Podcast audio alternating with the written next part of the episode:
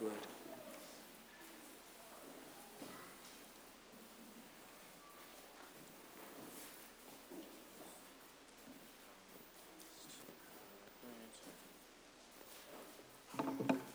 Good morning, church.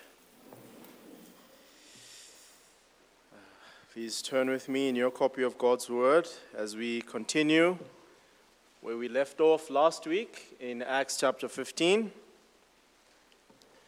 It had been my ambition to uh, go to chapter 16, verse 5, uh, but we're only going to read uh, from verse 36 to verse 41. That's just going to be our attention this morning.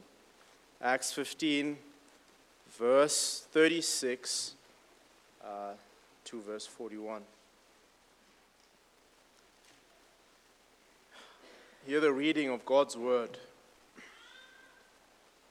And after some days, Paul said to Barnabas, Let us return and visit the brothers in every city where we proclaim the word of the Lord and see how they are. Now, Barnabas wanted to take with them John called Mark, but Paul thought best not to take with them one who had withdrawn from them in Pamphylia and had not gone on with them to the work. And there arose a sharp disagreement, so that they separated from each other.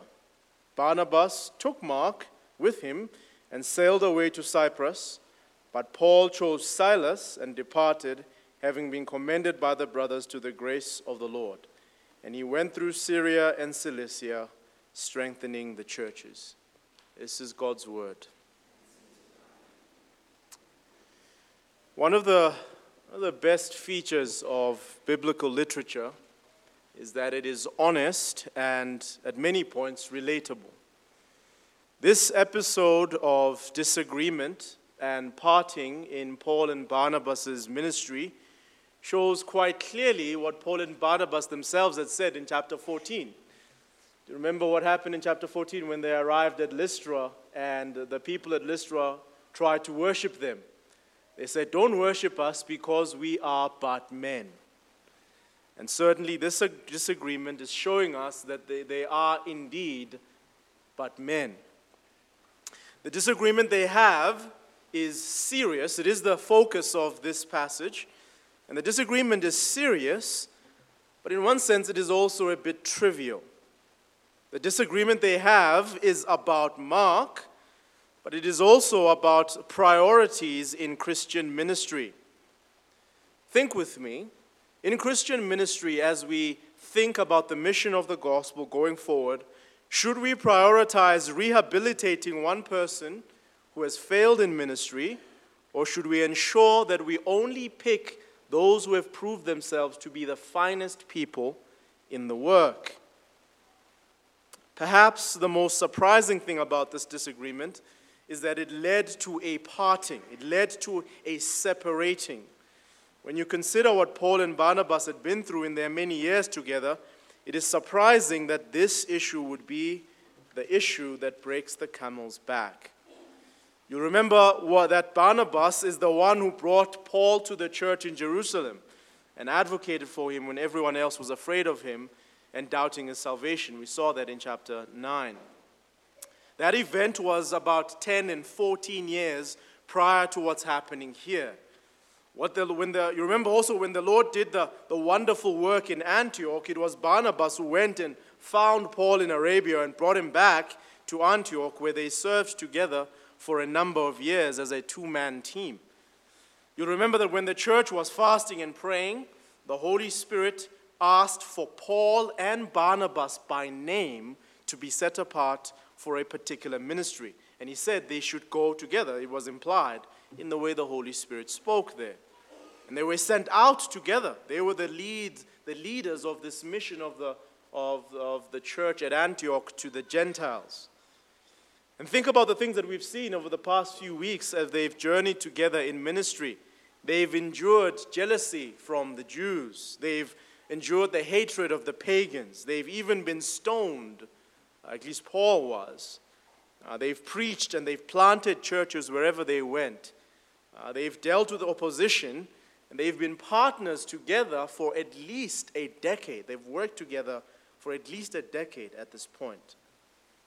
And it is amazing when you think about what is it that causes these two partners in the great mission of the gospel, these two partners whom the Lord loved and the Lord had empowered, that the Lord had used so powerfully as they've traveled, that this is the issue that causes them to go their separate ways. So, what is this issue that causes these two men to separate? What is this issue that causes them to not walk together?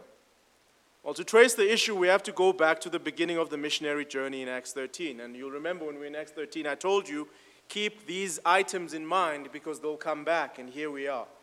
You remember in Acts 13, verse 5, that when they were sent out together, they took together, they took with them John Mark, who was to be, as we see in verse 5 of chapter 13, who was to be their assistant. He was to be an assistant in the ministry. So he was not to be the leader, like the two of them are, not to be a preacher, uh, or even just a, even, even, even a teacher, even a discipler. But his, his role was that of assisting these two men uh, administratively in the work of the gospel. Now, his role as an assistant was not an insignificant one. Okay, he was to participate in the work and he was to assist them but there is also a school of thought that's, that believes that he was actually being groomed for a fuller work himself, for a fuller part in the work himself. Because the term that, that Luke uses here to describe him as an assistant is a term that is usually used to describe an intern. So you remember back in the day, you, you would, you would, you would, be, you would uh, intern, you would assist, assist the, the, the guy who's making shoes or assist the barber. You'd assist them and then you'd take over the work. You'd go and do the work yourself as well. And this is the term that was used for that. So it was an assistant, but perhaps it was also an assistant with the view of being one, because he was very young, who was going to carry on the work after Barnabas and Paul had finished their journey. In any event, we saw that he was with them in Cyprus. And you remember what happened when we saw in Cyprus? They were opposed very strongly by Elymas, and while they were preaching throughout the island, he was with them, assisting them throughout the island of Cyprus.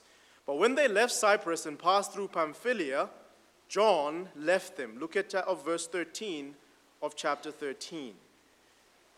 Now, Paul and his companion put out to sea from Paphos and came to Perga in Pamphylia, but John departed from them and returned to Jerusalem. He departed from them and returned to Jerusalem. Luke does not tell us here in chapter 13 uh, the, the, the details around the fact that he left them. But in the way that he says it, and of course in the situation that we're in, the verses that we're in now in chapter 15, we know that this leaving of them was not a good uh, leaving, that he was sent back to Jerusalem, but rather he deserted them. He deserted them in the ministry. He left them. They were busy uh, uh, working, preaching the gospel, strengthening disciples, and John deserted them. He left the work, dropped the tools. He said, I'm done, and he went back to Jerusalem. Now, here's what we know. Here are some facts that we know about John's leaving, uh, John Mark's leaving of the work. Number one, he didn't leave the faith. So he didn't he didn't say, I'm no longer a Christian. I'm now going back to Judaism. No, he simply left the work. That's very important. He did not renounce the Lord Jesus, he did not change his theological convictions. He just left the work. The thing that he deserted was the work, some, there was something in the work that was too much for him, and he deserted it. And notice also that he went back to Jerusalem. But remember, where were they sent out from? Where, were, where, were, where was John and Paul and, and Barnabas sent out from? Antioch. But where does he go? Jerusalem. And what do we know about the Jerusalem church? We've known that the Jerusalem church is a static church, remember? So that they're the ones who are not pushing forward the mission. So he's going back to the church that's static. But it's not just the fact that he's going back to the church that's static, He's actually going back to his mother. We met his mother, Mary, in, in chapter 12. Um, his mother, Mary, is the one who owns the big house, who had slaves, Um, when you remember when they were praying together in chapter 12, praying for Peter's release, and then Peter came, and then the, the slave girl went to the door and said, uh, I've, I've seen a ghost. Uh, that, that, that house, that big house that had slaves, that house was John, John Mark's mother's house.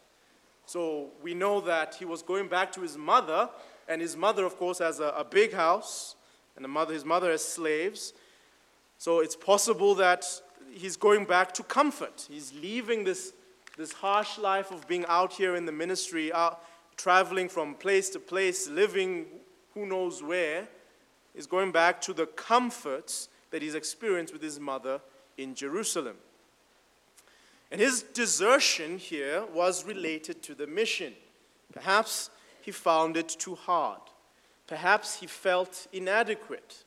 Maybe he realized that he struggles with Gentiles being saved, and that's why he went back to Jerusalem. He's struggling with this with this issue of Gentiles being saved and having to eat with them, as we know that Paul and Barnabas were. They were not making any distinctions, hence the, the issue we saw having to be dealt with last week at the Jerusalem Council.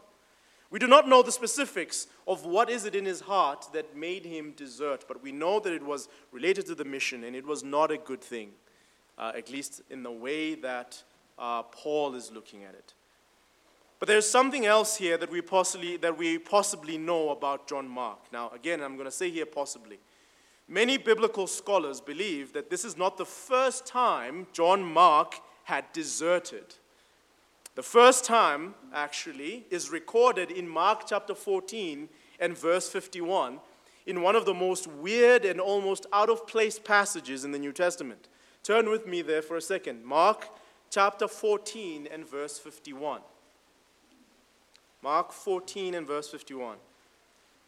This is when the Lord is being deserted by the Lord after Gethsemane. He's being deserted by all of his disciples, and he's alone. He's being taken uh, by, the, by, the, by the, the Roman soldiers. And here's what we, we get we get this almost weird little sentence here in verse 51 and verse 52. And a certain young man was following him, clothed only in a linen cloth on his naked body. And they attempted to seize him, but he left behind the linen cloth and fled naked. And then we never hear about this young man again. Now, you what? Who's this young naked man who's, uh, who's left the Lord? Well, many scholars believe that Mark here, because Mark wrote the, Mark wrote the Gospel of, of Mark, John Mark wrote the Gospel of Mark, and many scholars believe that Mark here is referring to himself. There's many reasons for that. I'm not going to get into all of them. But I actually, I'm convinced about that because we see that a lot in, um, in, the, in the biography, in the Gospels, especially John does it, where he refers to himself in an underhanded way. And it seems certain, it seems to make sense as well here, particularly because we know that John Mark's, John Mark's mother's house was in Jerusalem. It's possible that he's, he's inserting himself here, saying, Hey, I was also there. I also saw what happened to the Lord Jesus. But look at the first time that we're meeting him in the, in the story of the entire New Testament. The first time we're meeting John Mark, he's deserting the Lord Jesus in the toughest time of his life. He's also deserting him. Because of a little hardship, he's deserting him, and he's deserting him naked. Okay, that's a shameful deserting. So, now, coming to our text this morning, what is happening is that Paul and Barnabas want to go back to the churches that they planted. They want to go back to encourage the churches that they planted. Paul is saying, let's go and see how the churches are doing. Let's go encourage them. Let's go, let's go uh, and, uh, see the brothers, work with the brothers again. Let's not, let's not forget about them. And the desire to go back to the churches that they planted is born out of love and seriousness. They wanted to make sure that the people were thriving, that the congregations were growing in maturity, and they wanted to go teach them. As Paul says elsewhere, they want to go and impart on them some words from the Lord for their edif- edification. This was not a small thing. This was not just a hey, hi visit. This was part of missionary endeavor to go back to where the work was planted and to go and encourage and impart, as Paul says, some spiritual gift. And so, for this serious endeavor of going back to the church, Barnabas wants to take John Mark, but Paul does not. And the reason that Paul gives is that John Mark is a deserter. He deserted them. But we, know, we don't know how John Mark uh, inserted himself into the conversation. We don't know if he came to the brothers and apologized for deserting him. Luke does not see it necessary to tell us how John Mark was involved in this conversation. But we just know that the brothers had a sharp disagreement about whether or not to take him on account of his desertion. Now, before you make any judgments on who was right, who was wrong, is it right to take this deserter or not? I want us to take some time to consider, to consider each man's perspective, to consider Paul's perspective, to consider Barnabas' perspective, and see what we can learn from each. First, Paul's perspective. For Paul, the fact that John Mark deserted them was indicative of someone who cannot be trusted with the work of God. There's a proverb that says that if you trust a treacherous man, a man who's untrustworthy, uh, you are, you are going to suffer the ruin of fools. Proverbs 12 25.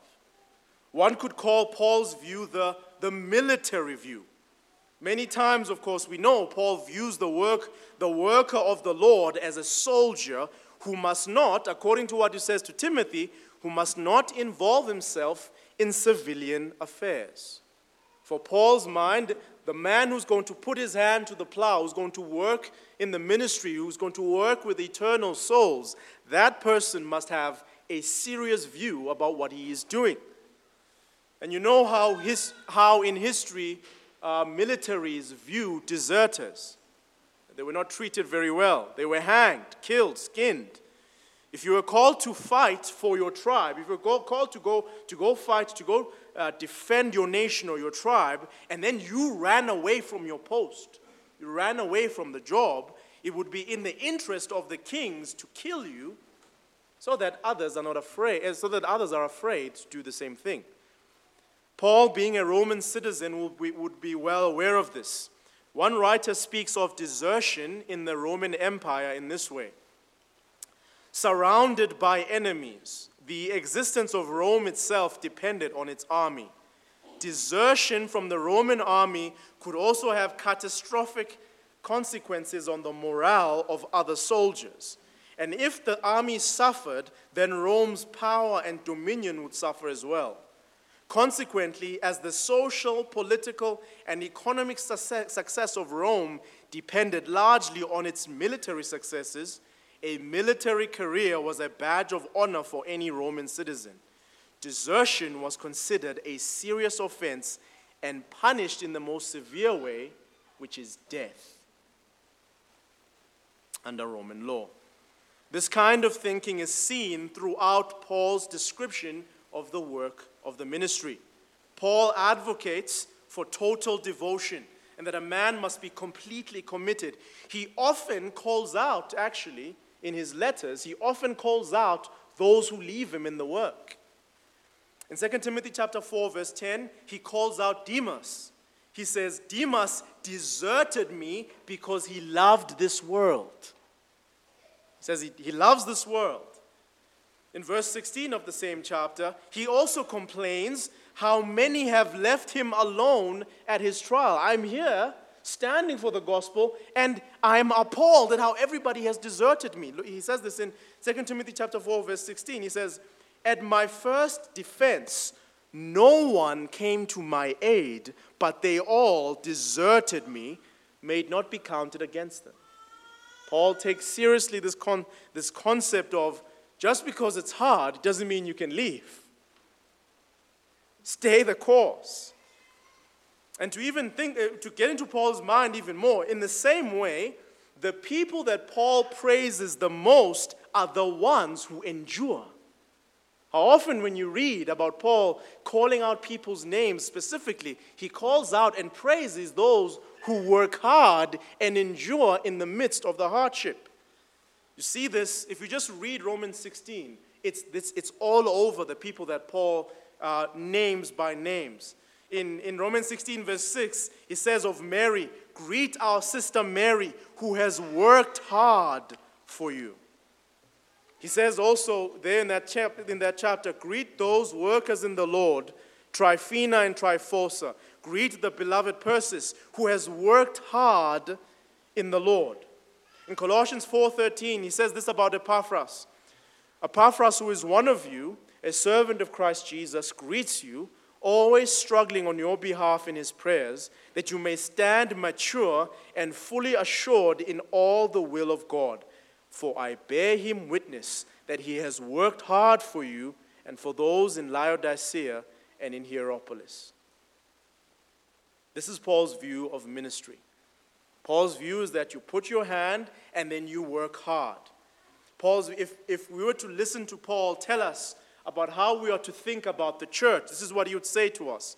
When you are dealing with God's people, you ought to think that you are building God's empire. Do not leave your post. When we are, walk, when we are working with the people of God, when we are working with these eternal souls, this is not something to touch and leave. This is something that you are to do with everything that you have. Paul, in his writings, has little room for slackness, for desertion, for not working hard. Paul, especially, if you've read Paul, you know that he does not encourage believers to prioritize themselves. You know this. He says, always prioritize others, particularly those in the church. Prioritize the benefit of others, prioritize the others' well being. Consider their interests better than your own. He says in 2 Corinthians chapter 12, verse 15, when he thinks about himself, he says, I will most gladly spend and be spent for your souls. I'd much, I, would, I would gladly be poured out for the sake of your souls. So, what can we learn from Paul, from his perspective? The Lord Jesus said himself in Luke chapter 9 No one who puts his hand to the plow and looks back is fit for the kingdom of God. Dear saints, we must learn to work hard we must learn to work hard for the sake of the saints. When you have a task involving the people of God, particularly involving their spiritual advancement, learn to work hard. Do not allow your hand to be slack. We must view that what we're doing with the people of God is we are building God's kingdom. God has done so much for us. We want to ensure that we return thanks to Him by, by spending ourselves for the benefit of those who are called by the name of the Lord Jesus. That's Paul's, that's Paul's TED talk regarding ministry. And we're all involved in it. We all involve ourselves in other people's lives when we, when we call one another out in our sins, when we are given somebody to disciple, when we, when, when we see somebody who has a weakness and we want to take time to help them through that. We all are involved in some level in ministry. And what Paul would say to us is work hard because you are building the kingdom of God. Do not allow slackness. Why? Why? What's the end goal? What's the goal here? Because he says this in 2 Corinthians chapter 4, verse 16. He says, We do not look, lose heart. Though our outer self is wasting away, our inner self is being renewed day by day. For this slight momentary affliction is preparing for us an eternal weight of glory beyond all comparison, as we look not to the things that are seen, but to the things that are unseen. For the things that are seen are transient, but the things that are unseen are eternal. Are eternal.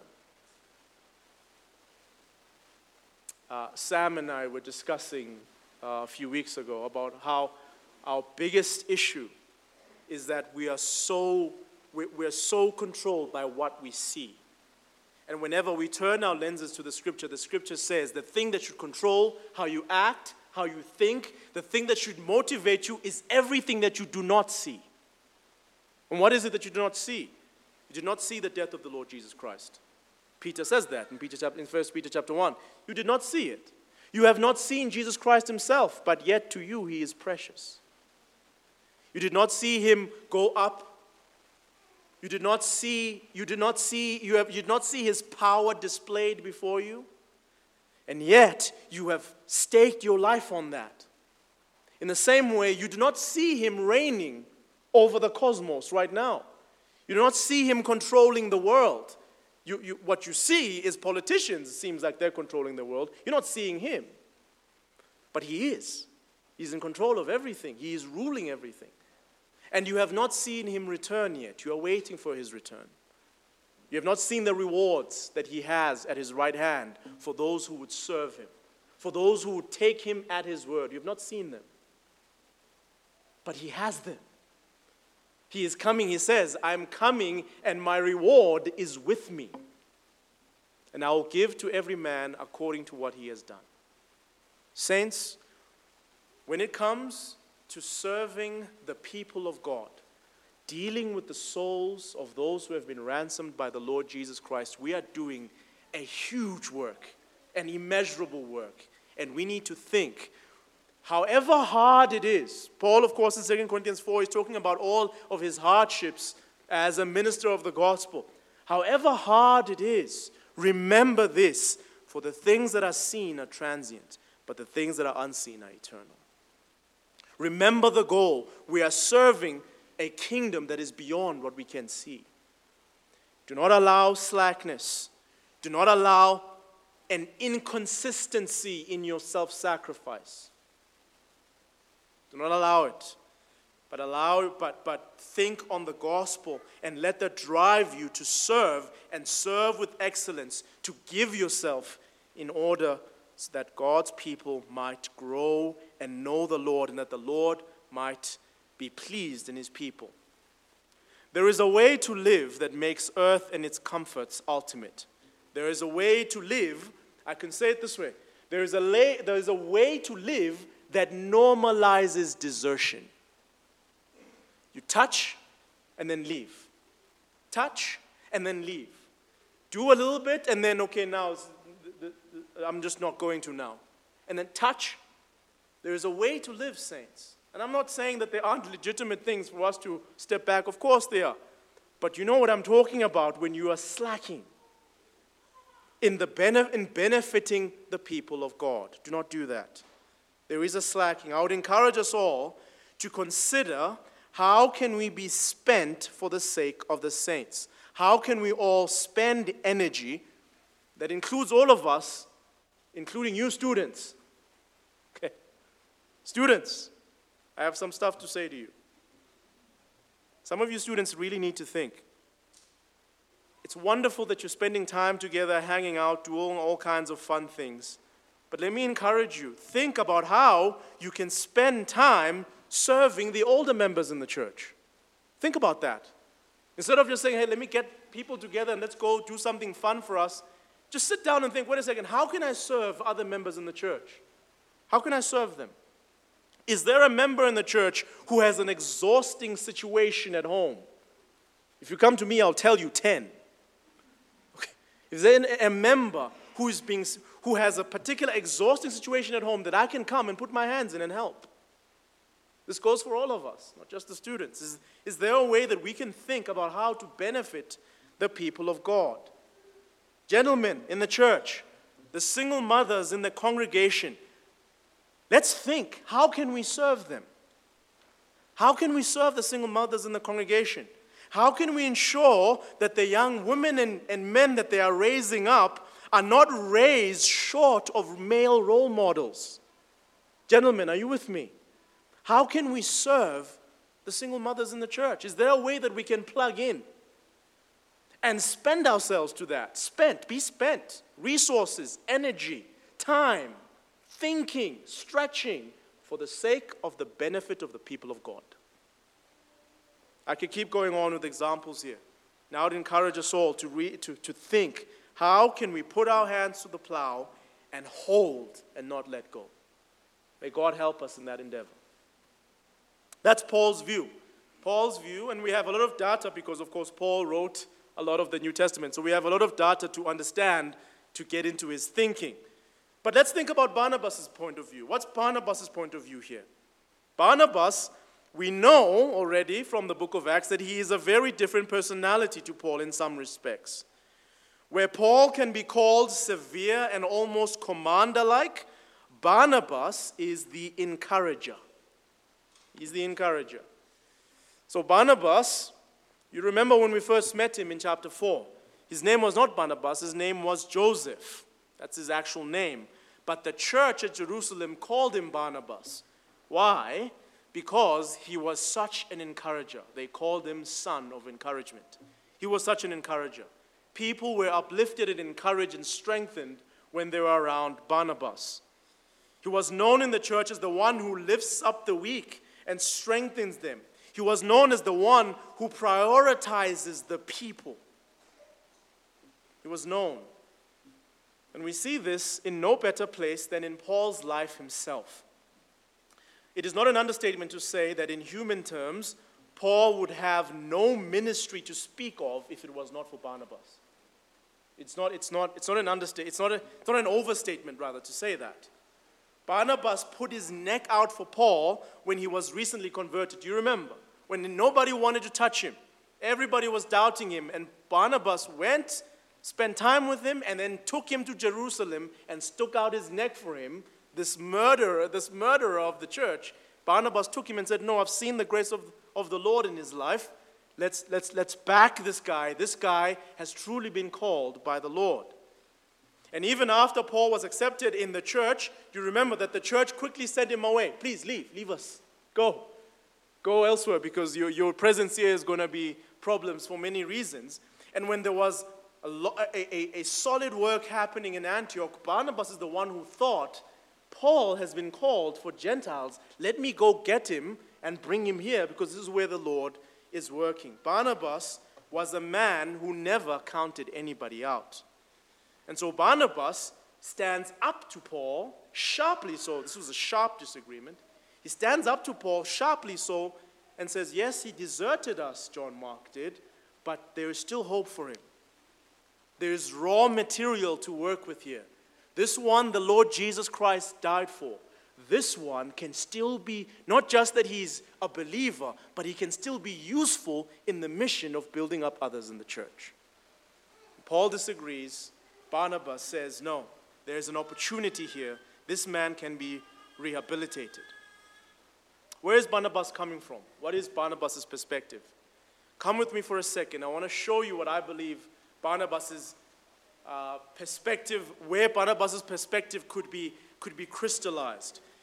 Luke chapter 22, verse 31. Come with me there. Luke 22 and verse 31. Peter is beating his chest, saying that wherever the Lord Jesus will go, he will go with him. Whatever happens, he will be, he will be there. And look at what the Lord Jesus says to him in Luke chapter 22, verse 31, before the Lord is arrested. Simon, Simon, behold, Satan demanded to have you, that he might sift you like wheat. But I have prayed for you that your faith may not fail.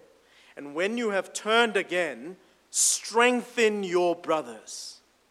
When you have turned from the failure that is coming, strengthen your brothers. See, Peter, the Lord un- understood that this man is going to desert me. I'm going to pray for him. And, when, he, when I, when, and my prayer is such that when, he is, when his desertion is done, he comes back and he becomes useful again by strengthening the saints. Our theology, friends, must always have this that even the one who fails the most among us has been paid for by the Lord and can still be useful. Our theology must have that. As much as we want to have Paul's perspective in saying we must work hard and ensure that we put to the plow, put our hands to the plow and not let go, we must also have this perspective that the one who fails, if they are in Christ, who prayed for them? Who is it that intercedes for the one who fails? It is Christ, the high priest, the greatest high priest, the high priest of high priests, the excellent one. That one prays for the one who fails. And because that one prays for the one who fails, there is some material to work with. Barnabas is convinced that there, there is something that can be done here with this man. And notice what the Lord says to Peter. He says, When you have turned, strengthen your brothers. He doesn't say, when you have turned, please don't infect others with your deserting mentality. When you have turned, please just stay there in the corner. No, he says, when you have turned, lead. When you have turned from your desertion, speak and encourage, build up my lambs. You remember, of course, what he says to him when after the, in the, after the resurrection, John tells us in John 21 how what happens there is that he says to him, Do you love me? Yes, Lord, I love you. Feed my lambs, feed my sheep, tend to what is mine. There is still, whoever began horribly, there is still an opportunity. Even for the deserters, there is, there is hope, there is grace, even for the deserters. Jude 22 says this Have mercy on those who doubt. Have mercy on those who doubt. We're not just to be those who are severe, only wanting this perfect standard. We must also be those who have grace and have mercy on those who doubt. Many people come to this passage and they want to, uh, want to argue who was right. Who, who's the right one? Was it Paul was right or was it Barnabas? I think that's irrelevant. What we have here is two perspectives that are both needed. That's why the Lord sent them together to work together. They needed each other. These two perspectives were necessary, but these men allowed their two perspectives to not be reconciled, and they sinned because nobody yielded to the other. Not one yielded to another one. They were both very hot about this issue instead of appreciating each other's perspectives. I'm convinced that neither, we, we, you can't argue fully that either one of them was right. Both, you can see both arguments very clearly. There's mercy for this one, but there's also a need to ensure that those who are serving are steely and trustworthy. Well, so what happens? These two personalities, Paul and Barnabas, clash. And they come to a point where they are no longer able to appreciate each other's perspective. I want to add some extra information on the side that I think would be incomplete if I did not share it with you. It's not just, I think, a, a, per, a, a clash of these two perspectives. There must have, there's, a, there's a school of thought, and I, and I think it's right, that there's there was a lot going on underneath the surface between these two men. In Galatians chapter 2, you remember when we read that last week with, with, in relation to the uh, Jerusalem Council. This is what we saw. Uh, Galatians chapter 2, verse 11. When Cephas came to Antioch, this is Paul writing, I opposed him to his face because he was condemned. For certain people came from James. He, before, before, before certain people came from James, he used to eat with the Gentiles. But when they came, he withdrew and separated himself because he was afraid of those who were of the circumcision. And the rest of the Jews also joined in this hypocrisy with him, so that even Barnabas was carried away in their hypocrisy. We looked at this passage last week, but I didn't mention this to you and bring to your attention that Paul does not paint Barnabas in the best picture here. Because he's saying, because of the, of the hypocrisy of everyone, Barnabas was easily swayed. And Paul was the one who stood for the truth that even Barnabas knew. But he's the only one who stood for it. Barnabas was weak in the face of these men's, uh, of these men's actions. So it is possible that at this point, something has happened in the relationship where Paul doesn't trust Barnabas as much. He is, you're, you're, you're, you're, you're being thrown this way and that way. You're no longer thinking clearly. It's possible. And there's also another piece of information that John Mark, this person that they're arguing about, is Barnabas' cousin. Okay? Paul tells us that in Colossians chapter 4, verse 10 that this is Barnabas' cousin, and very likely because Mary was a widow, very likely that John Mark was raised by Barnabas, in one sense, as the, as the uncle, as the, as the older man at home. And so it's possible that Paul, one of the reasons that Paul does not yield to Barnabas is because he believes that Barnabas is being clouded by his, his love, his affection for his cousin, instead of what is necessary in, in the mission. The result of this clash of perspectives is that they separate. A sharp disagreement took place. Verse 39. Can come back to our text. A sharp disagreement took place, so that they separated from one another. And Barnabas took along Mark and sailed away to Cyprus. But Paul chose Silas and departed after being commended to the grace of the Lord by the brothers. Barnabas takes Mark, sails for Cyprus. Paul takes Silas, and they travel through Syria and Cilicia.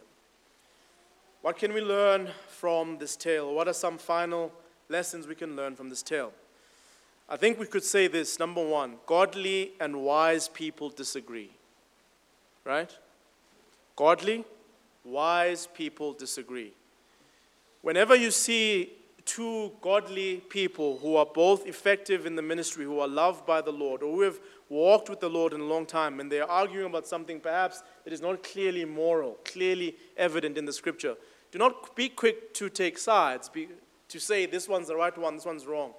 Because the reality is that sometimes godly, wise people disagree. I love this passage because this passage is honest. There's no Holy Spirit in this. It's them clashing in their personalities, just in their being men, having different perspectives. It's a wonderful thing for us to learn. We know just because people are, people are godly does not mean that they'll not see things so strongly differently. So, what we can learn from it is that we need to appreciate both perspectives.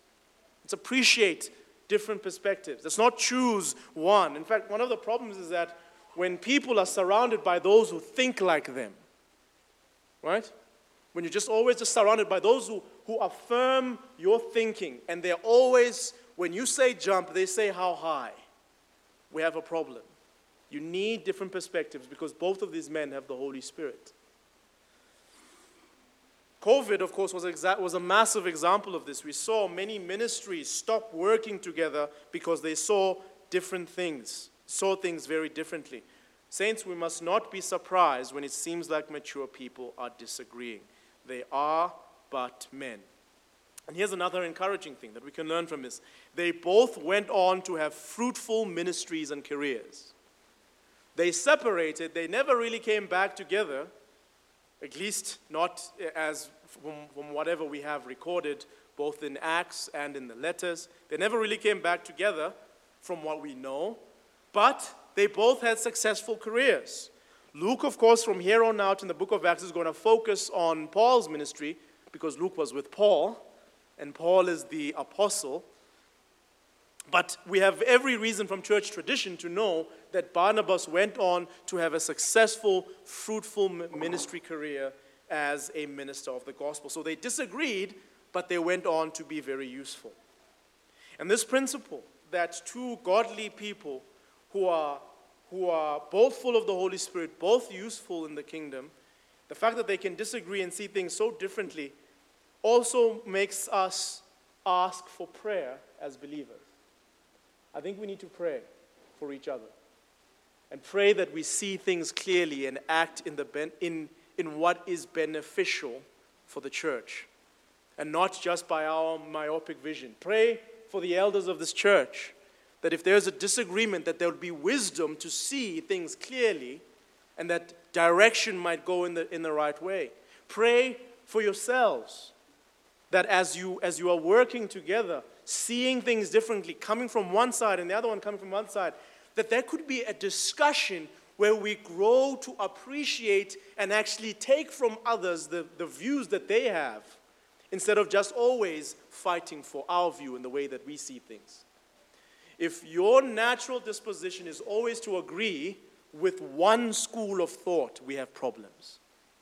You need to always be able to see the benefit and the, and the, and the beauty and, uh, that comes from a, a, a variety of views from people who have the Spirit of the living God. So, what about Mark? As we come to a close, what about Mark?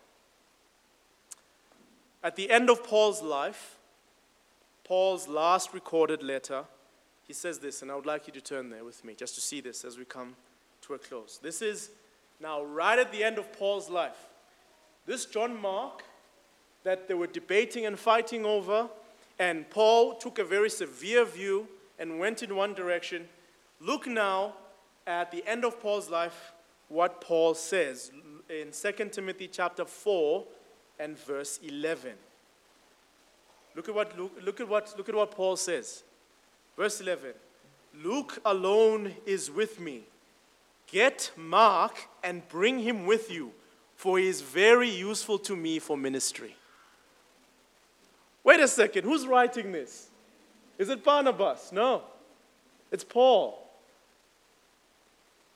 Mark has been restored in the ensuing years. We have no idea how that happened. I, uh, as I was studying this, I was like, oh, Lord, it would have been wonderful to see the stages of Mark's restoration. But Mark has been restored in a powerful way. And not only has he been restored, but look at what he says. He is very useful to me for ministry. I need him. When you come, don't leave him behind. Bring him. I need him. He's very useful to me. Something has changed. There has been a remarkable restoration, even just within the relationship between Paul and Mark. The first, the first gospel, the gospel that chronicles the life of the Lord Jesus Christ, was written by Mark. He wrote the first gospel. In fact, one could argue that the entire idea, remember, the, the, the Lord Jesus never gave any command to his disciples that is recorded for us that they need to write a chronicle of his life. He never gave any command. So one could say this from a human perspective. Of course, it was the Holy Spirit. But, but from a human perspective, one could argue that the entire idea of writing down an organized material to chronicle the life of the Lord was Mark's idea. One could say, in many ways, that we, we owe the fact that we have the other Gospels, Luke, Matthew, John, we owe them to Mark because Mark started that. He chronicled the life, he wrote it down, and the others, and the others saw the benefit in that, and the Holy Spirit used that. Imagine this. This is, this is the epitaph I imagine could be put on Mark's life at the end of his life. A deserter turned gospel writer a lover of comfort turned into a Holy Spirit inspired writer. What a turnaround. What a change. Friends, here's our application there is opportunity to repent. If you've deserted, if you've not served in the manner that you should, there is opportunity to repent while it is called today. When we say repent, we say that to those who do not know the Lord. We say, turn. There is an opportunity for you to have life and have it to the fullest in Christ, to know Him, to have your sins forgiven, to walk with Him uprightly. There's opportunity. But when we say repent, we also say it to God's children who have not lived in the manner that the Lord has saved them to live. So if you're a child of God and you have failed, there is opportunity. While it is still called today, Work on one thing at a time. Work on what you know needs to be worked on. There is still opportunity that you can finish strong. That you can say with Paul at the end, I've run the race, I've finished it. Yes, I had a lot of wobbles at the beginning, but praise be to God, I finished strong. May the Lord help us. May the Lord encourage us with that. Amen. Let's pray.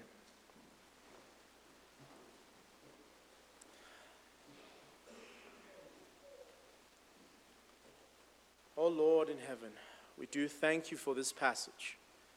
Such a real, such a, a, a relatable passage, and how we are also often uh, riddled with disagreements and clashing perspectives.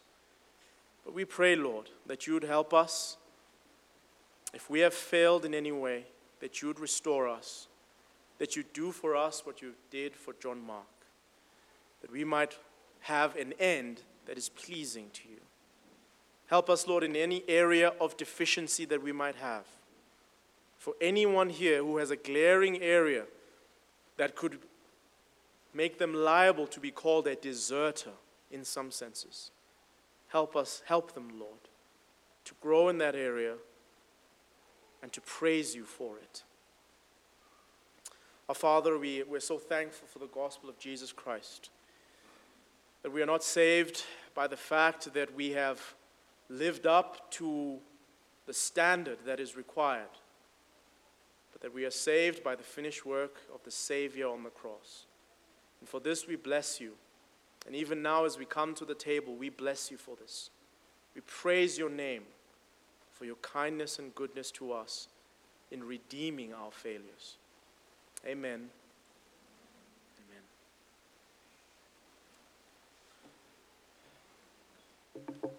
We now come to the table. And at the table,